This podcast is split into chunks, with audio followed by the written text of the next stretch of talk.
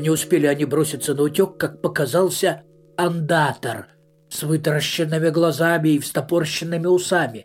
Он отчаянно размахивал лапами и нес какую-то несусветицу. Никто не понимал, что он хочет сказать. Философствующая андатра. Это передача «Философствующая андатра» и с вами я, ее ведущая, Анна Контианко. В эфире радио Глаголев ФМ. Мы продолжаем с вами обсуждать проблемы сознания, и сегодня, в частности, поговорим о том, что нам известно о сознании животных. Если коротко, то о сознании животных мы знаем еще меньше, чем о сознании людей. Про людей мы хотя бы знаем или думаем, что знаем, что они обладают сознанием, чем бы оно ни было. И если вдруг у нас возникают сомнения, осталось ли у человека еще сознание, например, после страшной аварии, мы проводим когнитивные тесты. С животными все гораздо сложнее. Даже если мы проверим их умственные способности, каковы критерии их сознательности? Что они должны сделать, чтобы мы поняли, что у них есть сознание?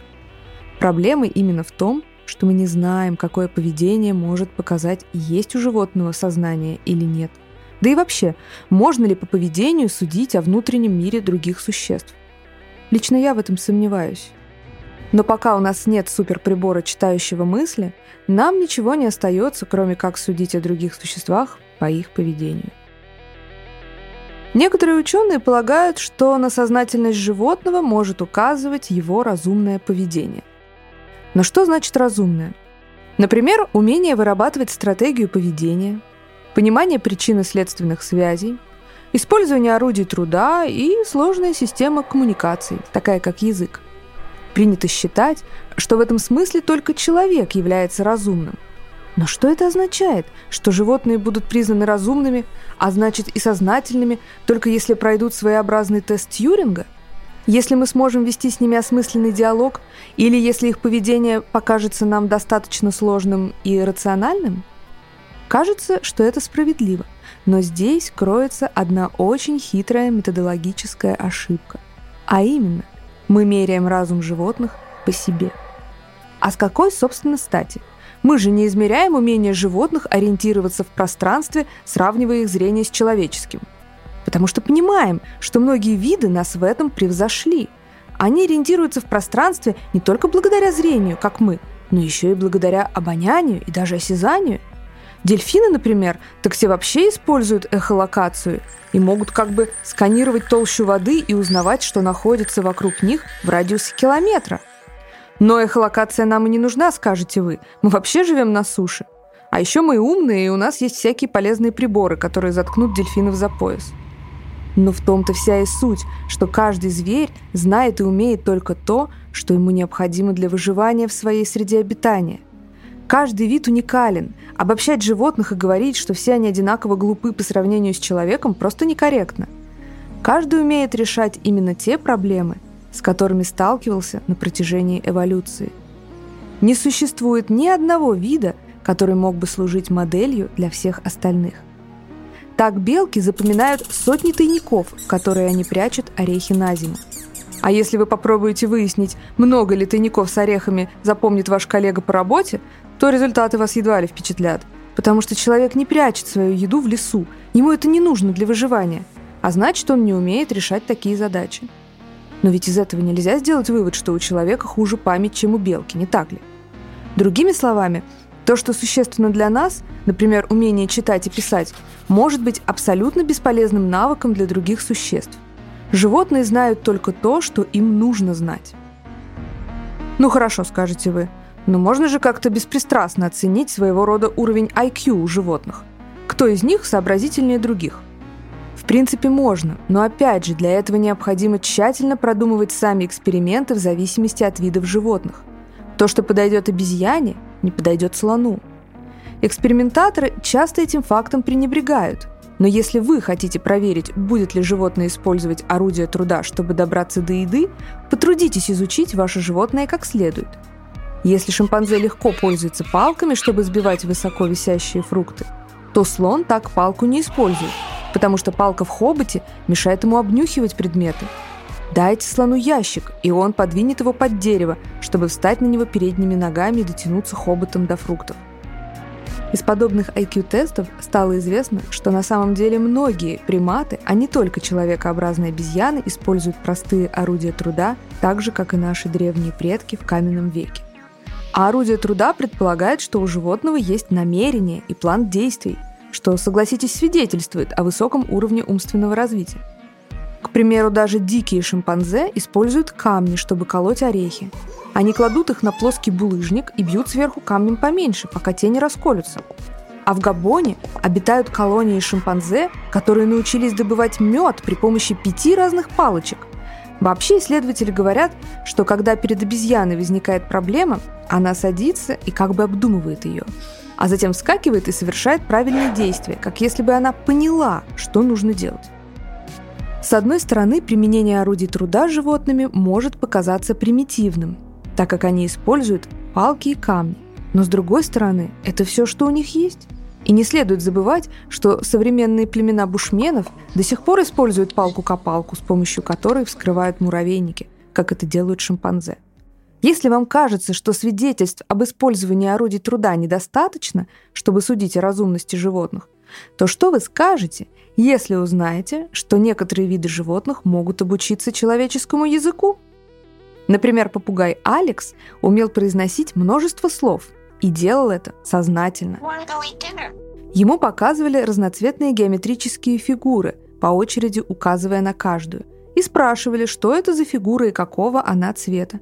И попугай всегда справлялся. На YouTube есть видео, Убедитесь сами. Oh,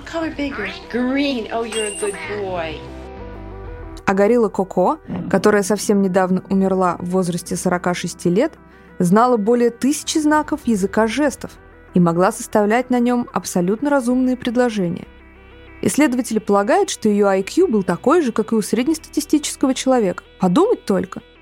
Кроме того, ученые убедились, что дельфины обладают сложным языком – они пока не могут его расшифровать, но тем не менее им удалось установить, что у каждого дельфина есть свое имя, на которое он откликается, когда к нему обращаются сородичи.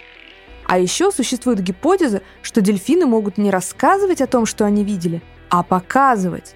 Дело в том, что дельфины издают серию щелчков и благодаря эхолокации получают в ответ серию отраженных сигналов, своего рода звуковых фотографий – и они умеют абсолютно точно воспроизводить эти полученные сигналы. То есть, по сути, передавать на расстоянии образы, которые они получили. Это как если бы в дельфинов были встроены смартфоны, и они могли делиться с друзьями фото и видео. Согласитесь, это даже покруче языка. Ну а если язык неразрывно связан с мыслительной деятельностью, то необходимо признать, что животные, обладающие языком, обладают и мышлением. Философствующая ангата. Подумайте еще вот о чем. Если человек стал таким разумным в процессе эволюции, то спрашивается, из чего развились наши когнитивные способности? Если наши пятипалые руки достались нам и шимпанзе от нашего общего предка, то почему не предположить, что и наши умственные способности точно так же были унаследованы от него? Ни одно новое качество не может появиться из ниоткуда. К примеру, у человекообразных обезьян так же, как и у нас, увеличена область мозга, отвечающая за речь. И вообще, если рассмотреть строение мозга человека и шимпанзе, человека и слона или человека и дельфина, то можно заметить невероятное сходство. Сам Чарльз Дарвин говорил, что умственные способности у животных отличаются лишь количественно, но не качественно. Он считал, что тот уровень познания и сознания, который есть у нас, Homo sapiens, был достигнут в процессе эволюции путем постепенного развития, и, следовательно, прочие животные обладают чем-то подобным, только на более низком уровне развития. Приведу типичный пример поведения шимпанзе. Если при животных спрятать фрукты за вольером, там, где обычно гуляют посетители зоопарка, то они начнут активно жестикулировать, кричать и пытаться объяснить людям, где спрятаны бананы. А когда люди находят их, Шимпанзе указывают себе на рот и протягивают руки. Прямо как мы за границей, когда официант не знает английского языка. И все же большинство ученых сходятся во мнении, что разум даже самого умного из животных несопоставим с когнитивными возможностями человека. Потому что сходство не означает равенство. сходное строение наших ушей с ушами лисы не делает их одинаковыми. Возможно, мы так увлеклись необычайным сходством в коре головного мозга у разных видов, что забываем про отличия.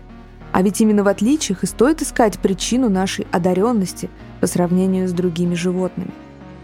Современные нейроанатомы убеждены, что когда наши предки карабкались по эволюционной лестнице от приматов к человеку, то не просто прибавлялись дополнительные навыки, как думали раньше, но весь мозг перестраивался вдоль и поперек. То есть речь идет не о количестве мозга, как полагал Дарвин, а все-таки о качестве.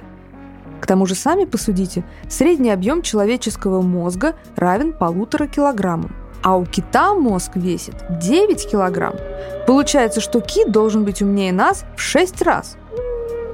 Кроме того, самый тяжелый человеческий мозг, почти 3 килограмма, принадлежал мужчине, который страдал идиотией. Так что размер здесь точно не главное. Вероятно, ответ кроется в структурных различиях мозга. Например, выяснилось, что у человека кора головного мозга почти в три раза больше, чем у шимпанзе, но клеток в нашей коре непропорционально меньше. Оказалось, что увеличилась она не за счет количества клеток, а за счет связей между ними. Возросло количество аксонов, дендритов и синапсов. Таким образом, большее количество нейронов соединяются с другими нейронами. Но не каждый с каждым, а группа с группой, Создаются целые сети нейронов, которые обрабатывают конкретную информацию, а потом выдают только результат. Это как если бы вы отдали свою книгу в бюро переводов, а потом получили бы уже готовый вариант, не наблюдая при этом самого процесса. Наш мозг перестроился таким образом, чтобы скрывать ненужную внутреннюю схему обработки информации в пользу скорейшего результата. То есть просто наш мозг работает иначе – а кроме того, было обнаружено, что некоторые нейроны в нашем мозгу отличаются структурно и биохимически от клеток мозга прочих приматов. Все это, конечно, очень интересно, скажете вы, но все-таки есть у животных сознание или нет? Философствующая андата.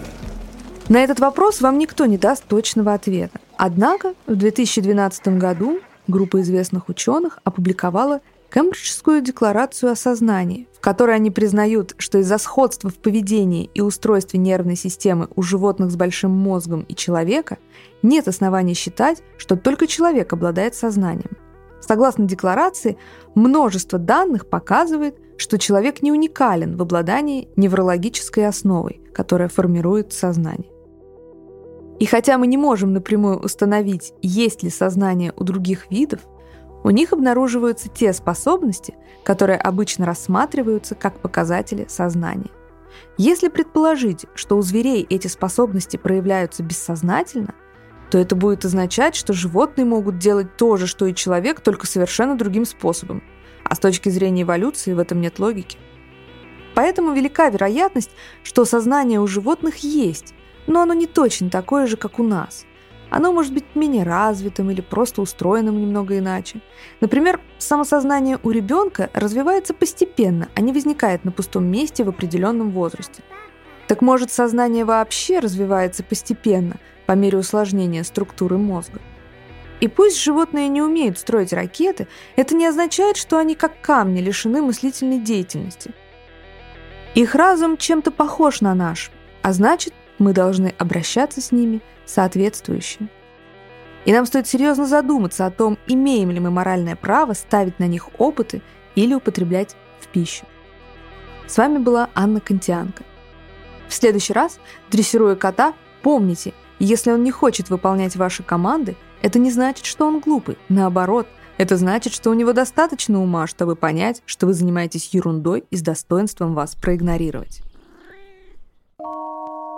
«Что с ним?» — спросила потрясенная муми-мама.